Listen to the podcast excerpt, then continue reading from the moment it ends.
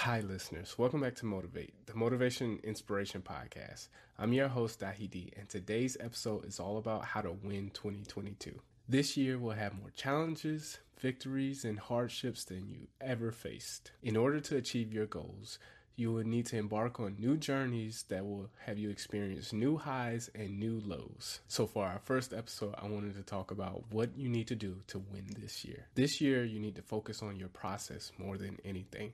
A strong process will be the key to your success. A strong process will make sure that when you experience a tragedy, that you'll at least keep moving forward. And when you're winning and sitting at the top, your process will make sure that you keep moving forward and you're not comfortable or complacent. Your process is the most important area for improvement this year. The process you create is the default action you take. When things are going wrong and you can't get control of things, you don't simply rise to the occasion. You fall back on your default process. But what does this mean? This means if you suddenly lose your job and you can't afford your bills, that your process is what you'll fall back on. Because if part of your process was to have a side hustle, well, now your side hustle will be the thing that you fall back on and that you do more than ever, and it could potentially turn into a full time business for you, at least while you look for a new job. But if you didn't have this business as part of your side hustle before you lost your job and before everything went bad, then you probably would be less inclined to work on it now.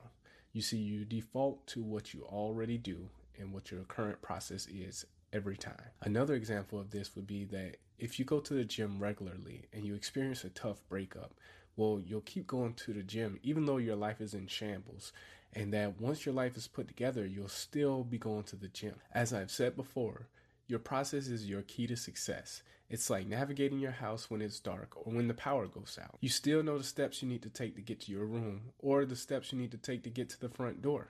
It's ingrained in your process. It's ingrained in your behavior. It's ingrained in your memory. When building your process, it's equally important to remember not to tie the outcome to whether or not you're going to do something in the process or not.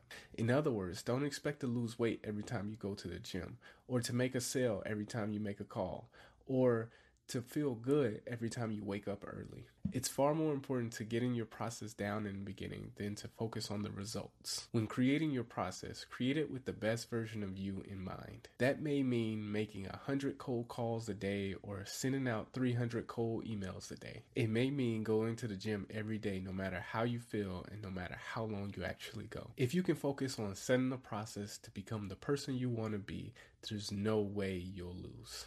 If you want more money, focus on incorporating ways to increase your income, like side hustles, into your process. If you want to improve your life, focus on what an improvement to you is and build your process around that.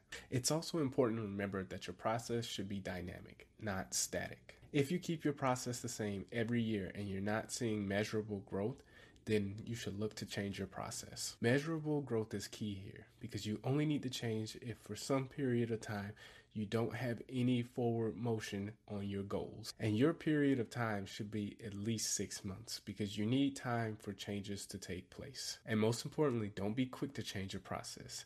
Value from a process is realized over time. And lastly, when creating a process, don't make it too hard to follow. You don't need to be a hero to get the job done. Focus on creating a process around your life that you've created. You shouldn't need to be a hero to achieve your goals. The key to your success this year will be creating a process and following it over a sustained period of time. That's it for me today. Happy New Year. Thanks for listening to this episode. Hopefully, this episode will help you achieve your goals.